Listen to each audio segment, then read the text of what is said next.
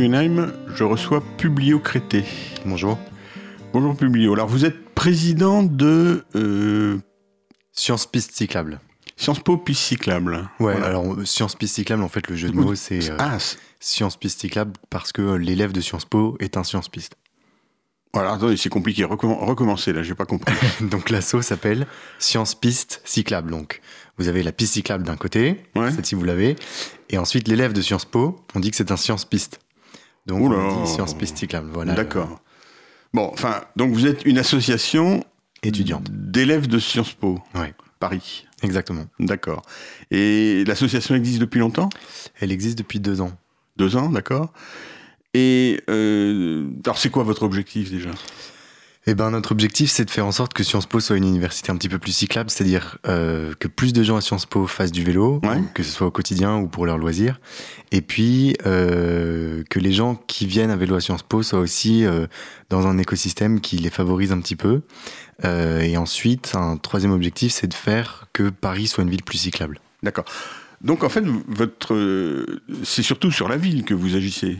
Ou est-ce qu'à l'intérieur de, de, de la de l'école, vous avez de l'action Une action? Alors justement, la semaine prochaine, on, on fait une Bike Week, donc une semaine du vélo à Sciences Po. Ouais. euh, qui est soutenu par l'école, où on organise une série d'actions à destination des élèves. Euh, il va y avoir des réparations euh, gratuites pour leur vélo, il va y avoir des cours de réparation de vélo, parce qu'il y a beaucoup trop d'étudiants de Sciences Po qui font du vélo tous les jours et qui savent pas réparer leur vélo. Euh, Donc il y a actuellement pas mal d'élèves qui viennent à vélo. ah oui, oui, si vous passez rue Saint-Guillaume, vous allez voir, il y, a des- il y a un parking à vélo qui est plein. Ouais. euh, Qui a changé d'endroit à plusieurs reprises. hein. Alors, il a changé d'endroit, il s'est un peu agrandi, euh, ouais, et puis il y en a devant tous les bâtiments de Sciences Po, et ce, ce parking à vélo déborde de vélos. Les barrières alentours Mhm. sont, sont remplies de vélos, donc ouais, ouais, il y a beaucoup d'étudiants. euh, Mais alors dites-moi, alors, faisons le point. Sciences Po, il y a combien de, de, de localisations? J'en compte 27, 30, 28, 56, 13, 9. J'en compte 6, 199, 117. Ça, c'est les numéros dans les rues. Oui, exactement. J'en compte 8 Non, là, et il y en a encore un peu Ouais, plus. alors dites, mais c'est tout dans le même coin. C'est rue, rue Saint-Guillaume. C'est tout autour de la rue Saint-Guillaume, ça gravite dans le 7e arrondissement. oui. D'accord.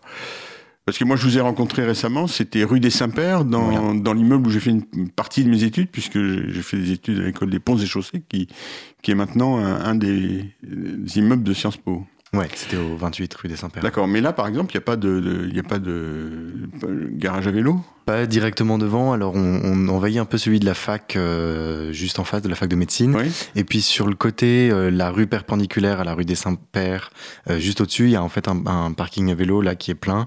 Et sinon, c'est les barrières le long de la route à, à côté de l'arrêt de bus. D'accord. Alors, est-ce que donc vous êtes en contact avec les- la ville de Paris euh, Alors, pour plus ces moins. aménagements Euh, Alors euh, oui, euh, ça dépend de quel chantier, plus ou moins en fait. Ouais. On est en contact avec la mairie de Paris. Euh, par exemple, ils vont financer une partie de notre semaine du vélo. Pour ces aménagements-là en particulier, euh, alors chaque année, on participe au dépôt d'une euh, d'une demande avec le, le budget participatif Ah, de Paris. D'accord. Enfin, chaque année, donc, c'est la deuxième fois, si je calcule bien, non Ou trop Oui, c'est ça. Alors c'est la ouais. deuxième fois qu'en tant qu'asso on participe, mais les membres de notre asso ont participé avant au, D'accord. au, au dépôt du. Et alors là, par exemple, vous avez déposé quoi comme c'est en fait chaque année on redépose le projet de piétonisation de la rue Saint-Guillaume. Oui, ce qui ce serait pas un luxe.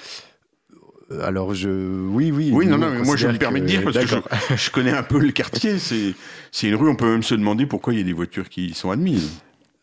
Je, C'est le cas de beaucoup de rues dans Paris d'ailleurs.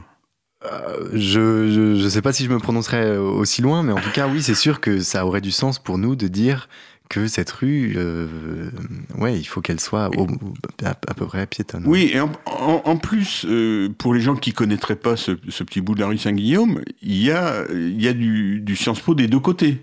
oui. Donc ouais. il y, a, il y a quand même un nombre d'heures dans la journée où elle est euh, de facto piétonne qui est important quand même, non? Même encore plus que ça, parce qu'il y a une autre euh, fac qui s'appelle, euh, dont le nom m'échappe là à l'instant, mais il y a une autre fac. Donc en fait, il y a euh, deux bibliothèques, le campus principal de Sciences Po, plus une autre fac. Euh, donc ça fait qu'elle est piétonne euh, tous les jours de la semaine, de, de 10h à, à 18h.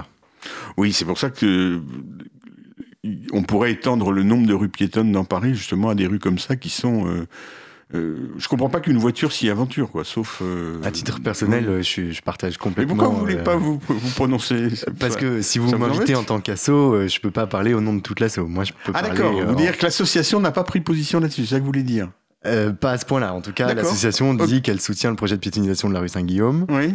Euh, et puis l'association milite pour que la place du vélo euh, soit, soit plus grande, mais on n'a pas, on, se prononce pas sur le, la question de savoir s'il faut éliminer la voiture de Paris ou pas. Ah non, mais je dis pas de Paris, là, je dis de la rue Saint-Guillaume. De la rue Saint-Guillaume. De ce petit bout de la rue Saint-Guillaume. Bah, pour ce Non. petit bout de la rue Saint-Guillaume, on est plutôt pour. Parce que il y a aussi un autre truc dont je vous ai parlé quand on s'était rencontrés, c'est que au bout de la rue, donc la rue Saint-Guillaume, elle donne euh, dans la rue de Grenelle, Exactement, et presque en face, il y a la rue de la Chaise, Exact, ouais. qui est en sens unique venant vers la rue de Grenelle. Et euh, la rue Saint-Guillaume est en sens unique partant de la rue de Grenelle, et le petit bout qui est entre les deux est dans l'autre sens. C'est ça, exactement. Donc, quand vous descendez du boulevard Raspail vers la rue Saint-Guillaume, vous prenez la rue de la Chaise et vous êtes obligé de faire un petit sens interdit Voilà. pour prendre la rue Saint-Guillaume. Bah, je le fais tous les jours. ouais. Voilà, je pense qu'il y a beaucoup de cyclistes qui doivent le faire. Moi, je l'ai fait pendant longtemps, euh, à peu près tous les jours aussi. Et je me souviens qu'à l'époque, c'était euh, c'était avant que les, que les contresens cyclables rentrent dans la réglementation. Donc ça n'existait pas, mais c'était possible d'en faire. Je veux dire, c'était pas la règle, mais c'était possible d'en faire. Et ce petit bout de la rue Saint-Guillaume, on avait demandé à ce que de la rue de Grenelle, on avait demandé à ce qu'il soit ut- ut- utilisable par les cyclistes en haut sens. Et euh, la préfecture de police était d'accord à condition qu'on mette un séparateur. Et les architectes des bâtiments de France étaient d'accord à condition qu'on ne mette pas de séparateur qui, dans leur optique, gênait le l'esthétique. Donc on donc on n'en a jamais eu. Et d'après ce que vous m'avez dit, c'est toujours pas le cas. Euh, en tout cas, non, il n'y a pas de contresens cyclable à cet endroit, pas de séparateur. euh, Il y a deux places de stationnement euh, de livraison. Et euh, donc, on fait tous les jours. En plus, il y a deux passages piétons, donc il faut se faufiler un peu entre les piétons. C'est. C'est jamais conflictuel, mais parfois c'est c'est limite en termes Oui. de cohabitation. C'est là qu'on voit que la ville euh, n'a encore toujours pas admis que le cycliste était un objet qui existait. Quoi. Alors je sais pas si c'est la ville ou si c'est l'arrondissement là. Ah non, ces décisions, c'est le- C'est la ville c'est la ville. oui, D'accord. oui. Parce que je sais que pour la piétonisation de la rue Saint-Guillaume, par exemple, Oui. euh, l'arrondissement a un, un gros rôle à jouer. Oui, c'est non, c'est pas exactement ça. Il n'a aucun rôle décisionnaire dans aucun arrondissement. L'arrondissement peut freiner ou accélérer, mais toutes les décisions sont prises à l'échelle de la ville. D'accord. Hein bah, J'apprends quelque chose. Oui, bah, je, je peux vous le dire. Non, mais évidemment, la ville cherche à être en accord avec les et à, à ne pas prendre les les euh, les mairies d'arrondissement dans le dos. Mais par exemple, le maire du premier arrondissement est totalement opposé à la piste cyclable de la rue de Rivoli. Ça n'empêchera pas la, rue- la piste cyclable la rue de Rivoli de se faire dans le premier arrondissement comme comme dans le quatrième où le maire est au contraire très favorable. Ça change pas le- la décision. Et donc vous êtes en contact aussi avec la mairie d'arrondissement Euh, C'est oui, c'est alors- le septième, hein? Oui, c'est ça, c'est le septième. En fait, c'est euh, l'un d'entre nous qui s'occupe de ce du dossier de, dépo- D'accord. enfin, de, de soutenir le projet, et euh, on est répartis de, de telle sorte à ce que chacun fasse ses tâches. Et alors, certes, il y a une vision d'ensemble euh, politique, mais du coup, je suis pas spécialiste. Et par exemple, lui pourrait très bien vous dire euh, quel est le ro- quel rôle euh, la mairie du 7e joue Mhm. dans cette histoire de piétonisation de la rue Saint-Guillaume. Moi, je peux pas vous le dire exactement, mais donc oui, euh, lui qui s'appelle Guilhem, il est en contact avec la mairie du 7e, il, et il est en contact aussi avec les autres associations de Sciences Po qui participent au projet, avec le master d'urbanisme, etc. Oui, alors parlez-moi un peu a- il y, a un master d'urbanisme à l'intérieur de la de l'école, hein Il y a une école d'urbanisme ouais. Oui, c'est ça. Et vous avez plus, plusieurs adhérents ou? Euh, de l'assaut qui Oui. sont à l'école. Oui, oui, bien sûr. Bah, le, le secrétaire et le trésorier sont eux-mêmes euh, euh, étudiants de l'école d'urbanisme. D'accord. Est-ce que ça veut dire que à, à l'intérieur de, de l'école, euh, le vélo prend une place importante? Vous aviez l'air de dire qu'il y avait pas mal de, de gens qui venaient à vélo à, à Sciences Po? Alors, euh, c'est difficile à savoir parce qu'on est très nombreux. On est, euh, je sais plus combien on est sur le campus de Paris, mais c'est au-delà de 10 000 euh, étudiants. Donc, même s'il y a 400 vélos garés devant Sciences Po, ça fait toujours une petite savoir. proportion au, au fond. Donc, on est nombreux à venir à vélo, mais quelle proportion des étudiants ça représente ou quelle proportion des personnels ça représente, ça, je peux pas vous dire. Le vélo, c'est quelque chose qui parle aux gens, en tout cas. Hum. Et vous aimeriez savoir combien il y en a ou pas? Oui, alors il y a un an, l'asso cycliste, qui s'appelait encore euh, l'asso cycliste de Sciences Po, euh, avait mené une enquête justement pour savoir un petit peu quelles étaient les pratiques. Euh, et je me souviens plus du nombre de répondants, mais ça nous avait donné une idée un petit peu de savoir parmi la population cycliste de Sciences Po quelles étaient les pratiques, mais ça ne nous avait pas permis de savoir quelle est la population de Sciences Po qui vient effectivement avec. Mais de toute façon, est-ce que je me trompe quand je dis qu'à Sciences Po, il y, y a, des cursus très très différents? Ah oui, c'est très ouvert. C'est-à-dire il y, y, a des gens qui viennent très, très, tous les jours et d'autres qui viennent très irrégulièrement. Exactement, oui. D'accord. Mais ceci dit, c'est propice au vélo, ça, des, des horaires éventuellement irréguliers. Oui, alors euh, je ne sais pas ce qui est propice ou pas. En tout cas, euh, c'est sûr que quand on arrive après 10h du matin, ça devient difficile de se garer au 27 mhm. rue Saint-Guillaume. Et quand vous, quand vous repartez euh, après 21h, vous êtes parmi les derniers vélos à repartir. Mais il euh, y a quand même un pic de fréquentation avec une, petite courbe en cloche assez, assez régulière euh, malgré tout. D'accord. Alors si je ne me trompe pas, euh, il va y avoir une nouvelle localisation de Sciences Po dans, peu de temps. il y a des projets là. Un hein. nouveau campus est censé ouvrir en 2022. Et à côté de l'église Saint-Thomas d'Aquin. Euh, oui, exactement, sur la petite place euh, de, cette, de cette église. En fait, juste à côté de l'église, il y a euh, l'entrée du nouveau campus. Mm. il y avait eu des portes ouvertes récemment, j'avais été faire un tour. C'est d'ailleurs des, des, très beaux bâtiments. Hein. Ah bah, vous voyez, moi, j'y suis pas encore allé. C'est une chance que, que, vous avez, pas moi. Et alors, est-ce que là, justement, il y, y, a quelque chose de prévu pour le vélo euh, oui, nous on a un rôle à jouer. C'est Séraphin, l'ancien président et le mhm. secrétaire actuel, qui est actif sur ce sujet. Euh, il y a une consultation de Sciences Po en fait qui est organisée dans le cadre de Campus 2022, qui est ce programme euh, mhm. pour construire le nouveau campus. Et nous, on a un rôle à jouer, à dire voilà, il faut qu'il y ait tels espaces, il faut qu'il y ait telles infrastructures.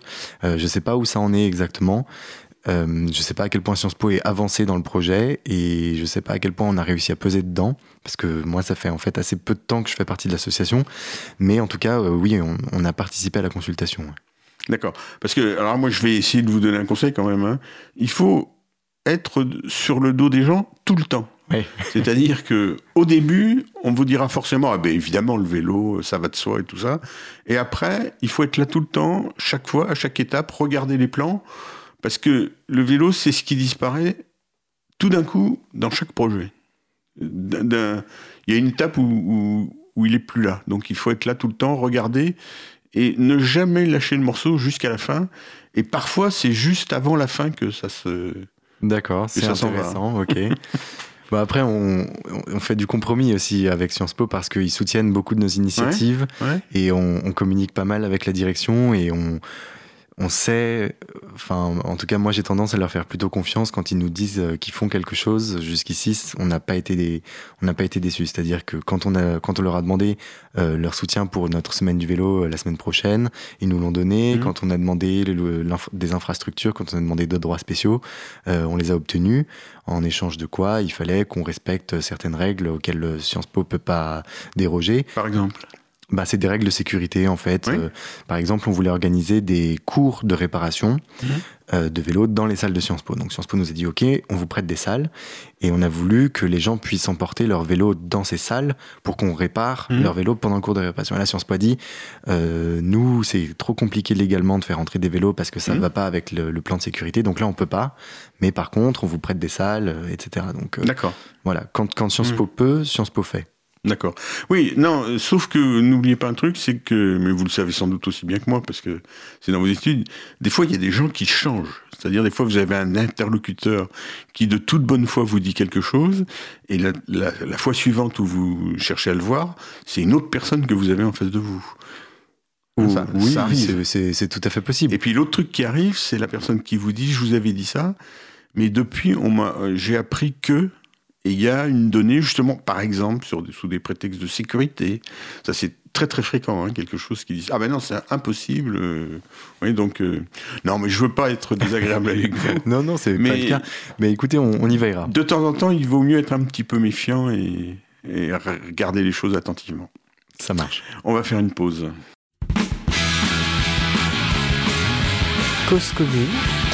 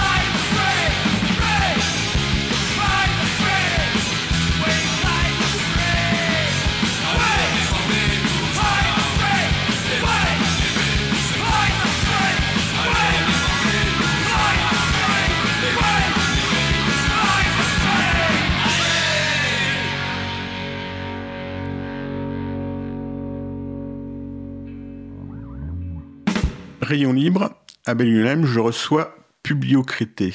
Alors Publio, je voudrais aussi un peu qu'on fasse connaissance avec vous, parce que un, élève de Sciences Po aujourd'hui, j'aimerais savoir ce que c'est, euh, qu'est-ce qui vous Qu'est-ce qui vous a amené à, être là euh, Alors, c'est difficile de répondre à cette question parce que des élèves de Sciences Po, je le disais dans la première partie de l'émission, on est super nombreux.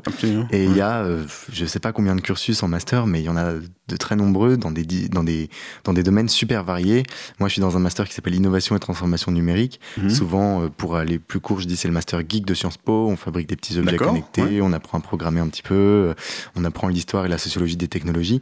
Puis après, vous avez des masters très très divers, du droit, euh, de l'économie, de la recherche, de la science politique pure.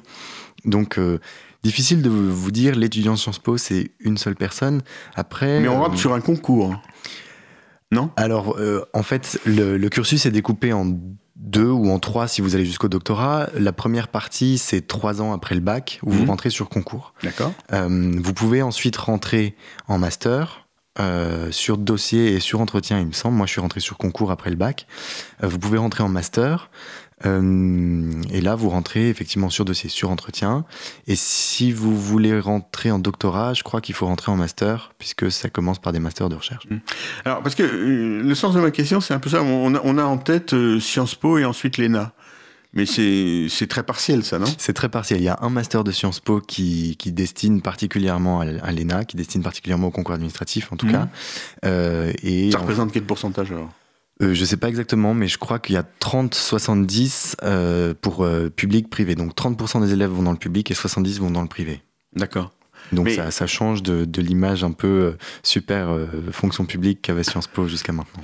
Oui, c'est vrai. Non, le sens de ma question, c'est aussi parce que bon, cette branche-là, c'est les gens qui vont être responsables mhm. et, de, de, de, la vie, euh, enfin des, des, grandes décisions, et qu'on aimerait bien que ces gens-là se, se, convertissent au vélo. On, on, se dit que si, si pendant leurs études, ils ont utilisé le vélo, ils en ont vu les avantages, peut-être qu'après, ils prendront les bonnes décisions. Eh ben, on espère justement qu'avec la Bike Week, euh, tous ceux qui vont euh, concourir à l'ENA euh, seront sensibilisés à cette cause.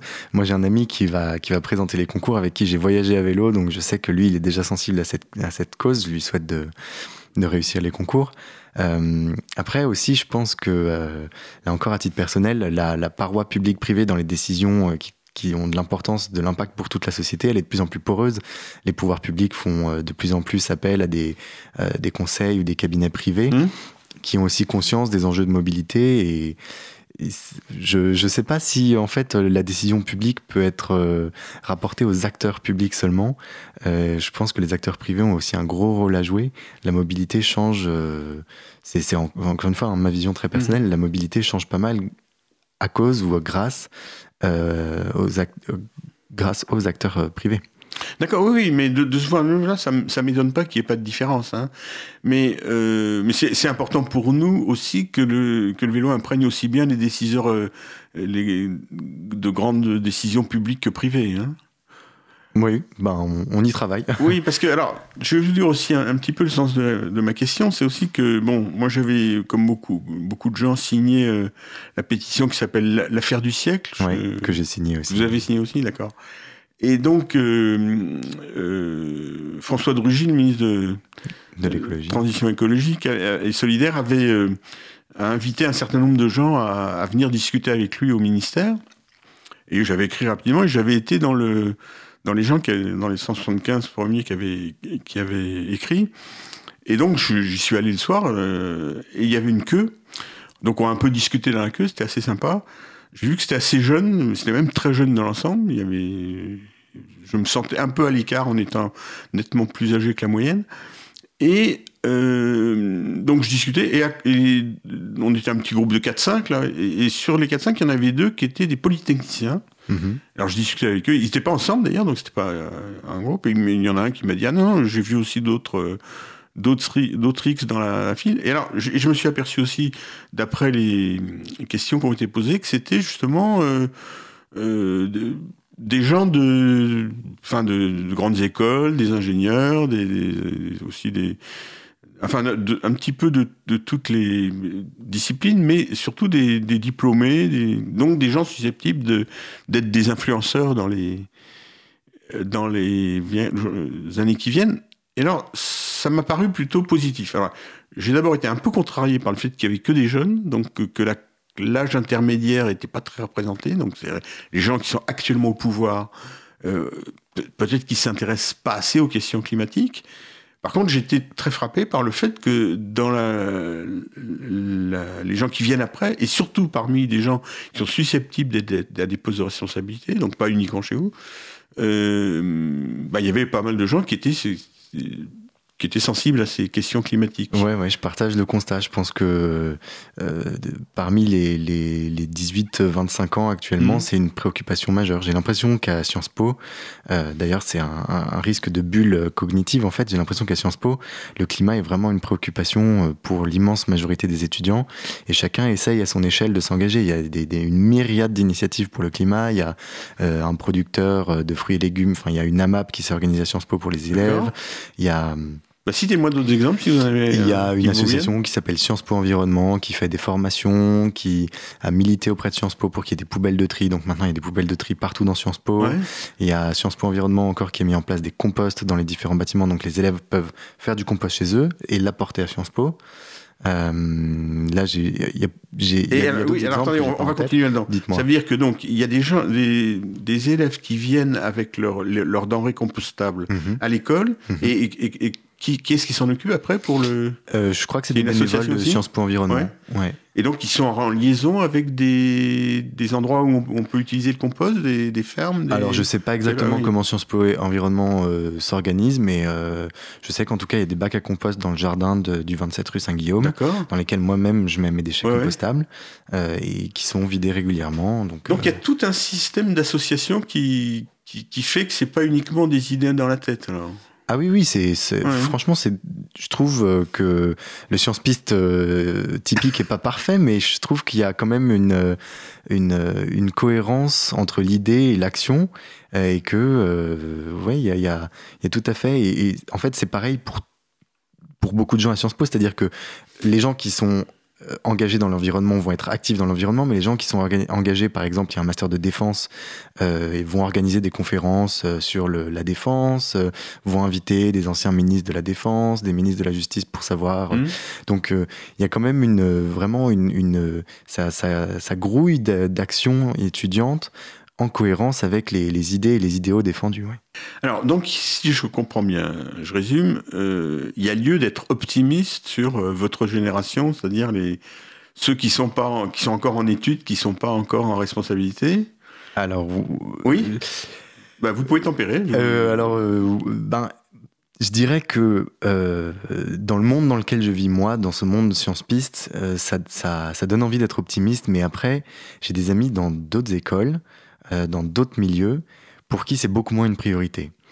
Et je pense qu'on a un peu tendance à, à, considérer que son environnement euh, est un standard. Mm. Et en fait, euh, je me rends vite compte en, en quittant cet environnement que c'est pas du tout une priorité pour tous les gens de ma génération. Et je n'arrive pas à savoir quel est le mm. pourcentage des gens de ma génération pour qui c'est vraiment une priorité. Et quand bien même ce serait une majorité, est-ce que ça suffira? C'est-à-dire que est-ce que nos standards de priorité sont suffisants pour euh, mettre fin à la crise écologique mmh. actuelle? Mmh. C'est toute la question. Oui, mais d'un autre côté, si les gens qui sont destinés à être des, responsables dans la société sont, sont motivés, c'est mieux que si c'est l'inverse. Ben oui, mais Sciences Po n'est pas la seule école qui forme les responsables de la société. Oui, mais alors attendez, on, va le prendre dans l'autre sens. Alors, euh, la génération d'avant, c'est-à-dire les gens qui sont actuellement aux responsabilités, ouais. Euh, bon, je, je sais pas, les, les, les 30-50 ans, si vous voulez, ou, au-delà, mais on, va, on va s'occuper des gens qui sont euh, dans, dans la force de l'âge, enfin, et qui, qui, sont là pour des années.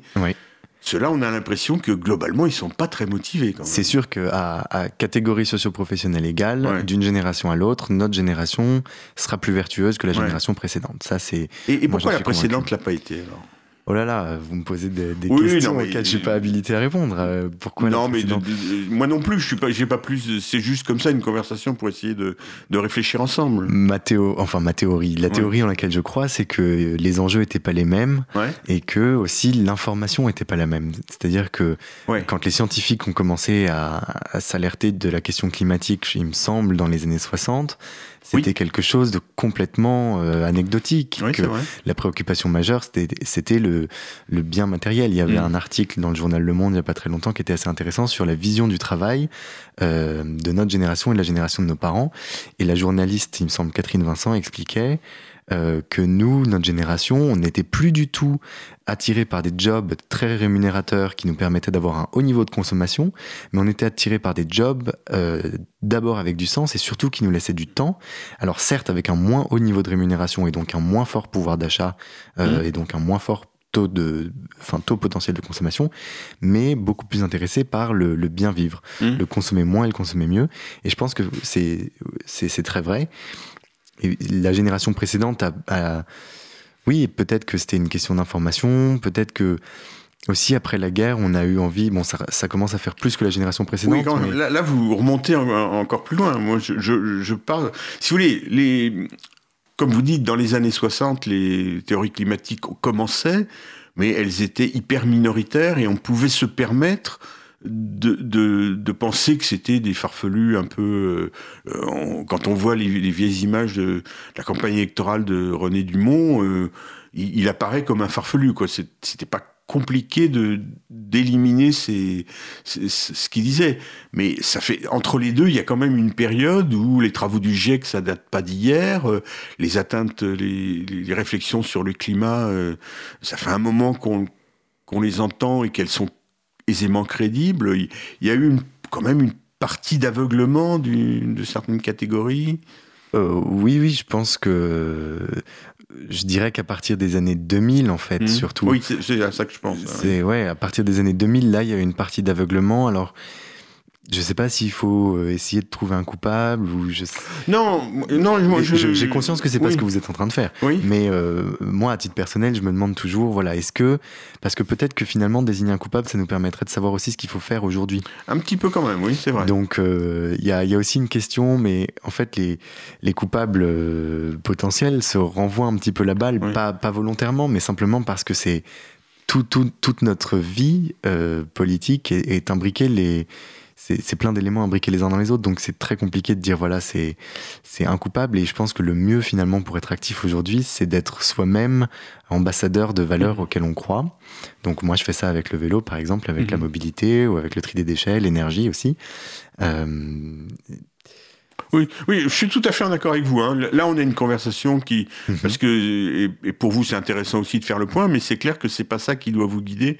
Ce qui doit vous guider, c'est de, de, de faire au mieux avec les, ce qui vous paraît euh, ouais, exactement. les- les- la bonne direction. On va marquer une nouvelle pause.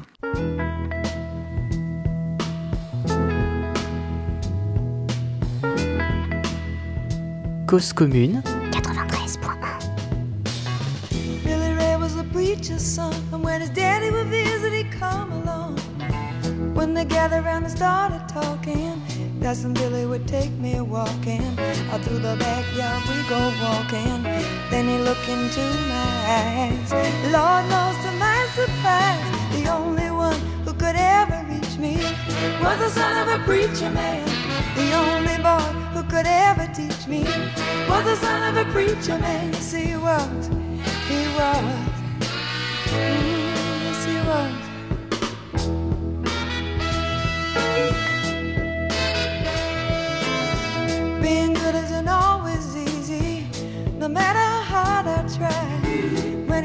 Sweet talking to me, You come and tell me everything is alright. He kiss and tell me everything's alright. Can I get away again tonight? The only one who could ever reach me was the son of a preacher man. The only boy who could ever teach me was the son of a preacher man. Yes, he was.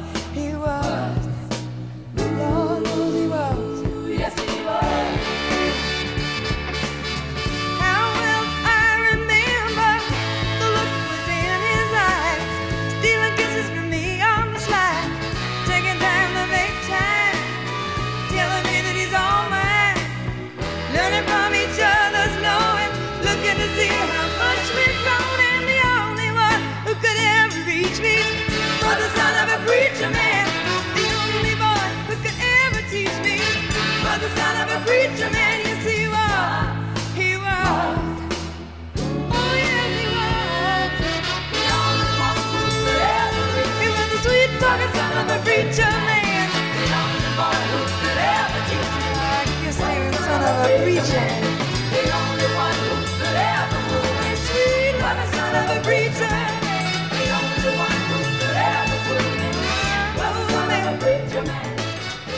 Rayon libre, à Belguenem, je reçois Publio Crété.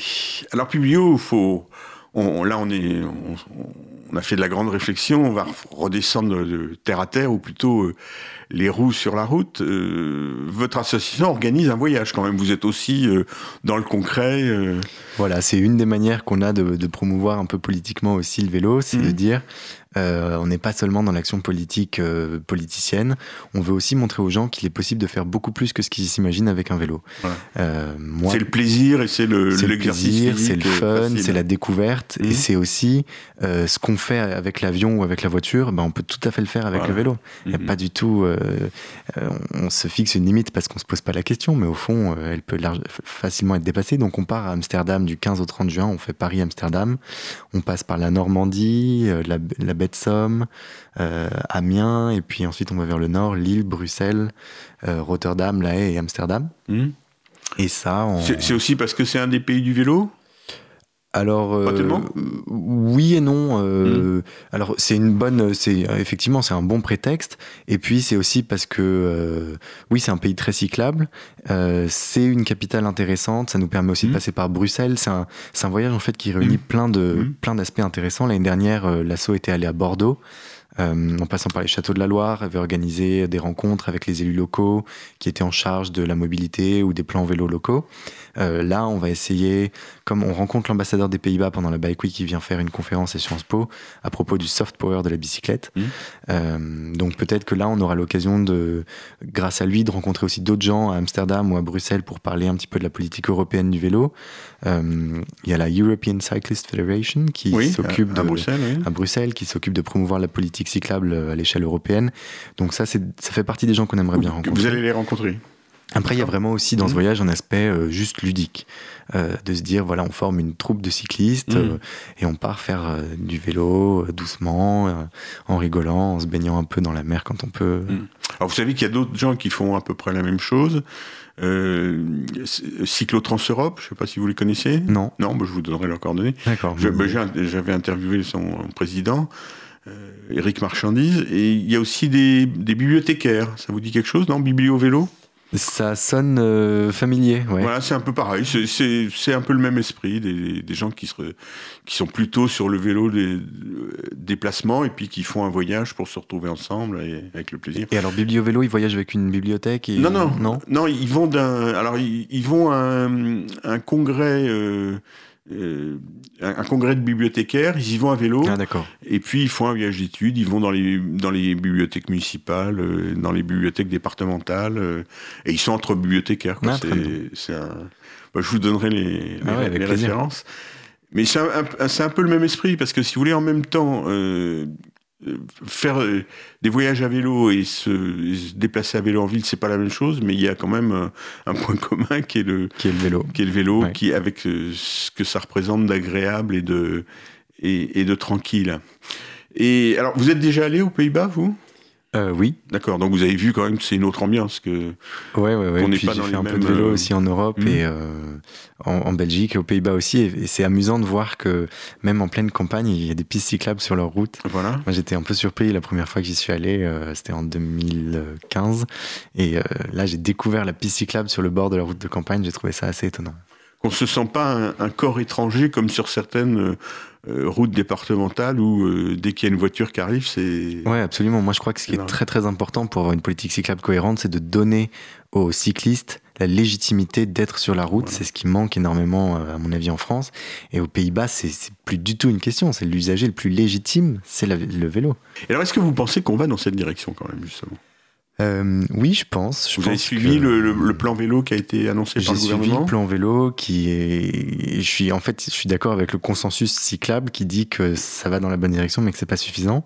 J'ai l'impression, du moins, qu'il y a Oui, un consensus. c'est- c'est ce, qui, ce qui se dit le plus couramment. Voilà, je suis, je suis assez d'accord avec cette version des choses, sachant que comme j'habite à Paris, je suis un peu biaisé parce que la mairie de Paris a été quand même euh, super motrice euh, avec son propre plan vélo. Je trouve que les efforts qui ont été faits ont- sont, sont à titre personnel, je trouve que c'est très étonnant et très encourageant.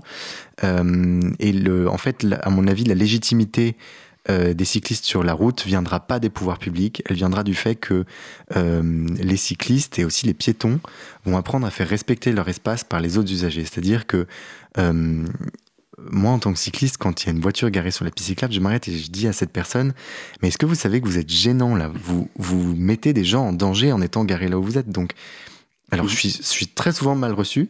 Oui, c'est ce que j'allais vous dire. Oui. Je, je pense que les gens n'en ont pas conscience en fait. Donc, forcément, c'est désagréable quand vous prenez une remarque comme ça. Et je, je blâme pas la personne qui réagit mal parce que moi-même, euh, en tant qu'automobiliste mal garé, je ne saurais pas comment réagir, mais au moins j'aurais dans ma conscience le fait que euh, j'ai été gênant.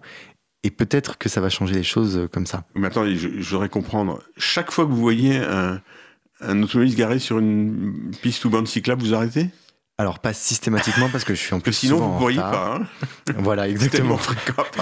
Alors en fait, je, je fais surtout ça quand c'est gênant ou dangereux. Oui, d'accord. J'avoue que quand c'est pas gênant, je me sens moins légitime d'aller euh, embêter quelqu'un pour lui dire Eh, vous êtes sur une piste cyclable. Si, c'est- si moi je suis pas gêné, je me sens pas euh, le. La, différence est mise, mais c'est vrai que bah, tout à l'heure, en, en venant ici au studio, j'étais sur euh, rue Cardinet, euh, sur, il y a un petit bout de piste cyclable, et juste à la sortie de la piste, il y avait une, camionnette des postes euh, qui était garée là. J'ai regardé, le conducteur n'était pas là, mais c'était vraiment, alors là, pour le coup, dangereux, parce qu'il a fallu que je me décale complètement. Et je pense que si je lui avais fait une réflexion, il m'aurait dit qu'il travaillait et qu'il n'avait pas le temps d'aller Ouais. ailleurs. Alors qu'il l'aurait évidemment pas fait s'il a- il serait pas garé au milieu d'une d'une voie de circulation euh, automobile. Quoi. Alors euh, moi je pense que à la Mm. fin c'est une question de, de majorité d'usage, c'est-à-dire que Ouais. quand on sera comme, euh, même sans être au niveau des Pays-Bas, quand on sera comme au niveau de Strasbourg où les pistes cyclables seront suffisamment usagées pour que, le, pour que personne ne puisse s'y garer, ben, de facto personne ne s'y garera plus. Il faut juste qu'on soit Oui. suffisamment de cyclistes. C'est pas encore tout à fait le cas à Strasbourg non plus. Hein. Euh, J'avais eu cette impression. euh, Oui, non, non, mais c'est vrai que plus il y a de cyclistes, plus il y a. Bah, déjà statistiquement, une partie des automobilistes étant des cyclistes arrivent à comprendre. Ouais. Euh, mais euh, je suppose que vous allez voir un petit peu sur Internet et que vous voyez bien que la- l'agressivité vis-à-vis des cyclistes est, encore plus forte sur Internet que sur la route. Ah oui, oui, je suis, moi-même, je suis complètement abasourdi par ça et je la vis tous les jours cette agressivité. Ouais. hein. Vraiment, je me fais, euh, je me fais copieusement insulter parfois, donc Et vous pensez que le temps va régler ça? pas tout seul, pas tout seul, mais je pense que les pouvoirs publics euh, font que les choses vont dans le bon sens il y aura forcément toujours une minorité réfractaire à ce, à, cette, euh, à ce changement et, et tous- les indicateurs sont pas au vert, mais je crois que le, le- les villes françaises vont être de plus en plus cyclables et ça va certes pas assez vite, mais je, ouais, je crois que ça va dans le bon sens. Eh ben, on va terminer cette émission sur cette vue un peu optimiste. Rayon libre, à Bellingham, je recevais Publio Crété.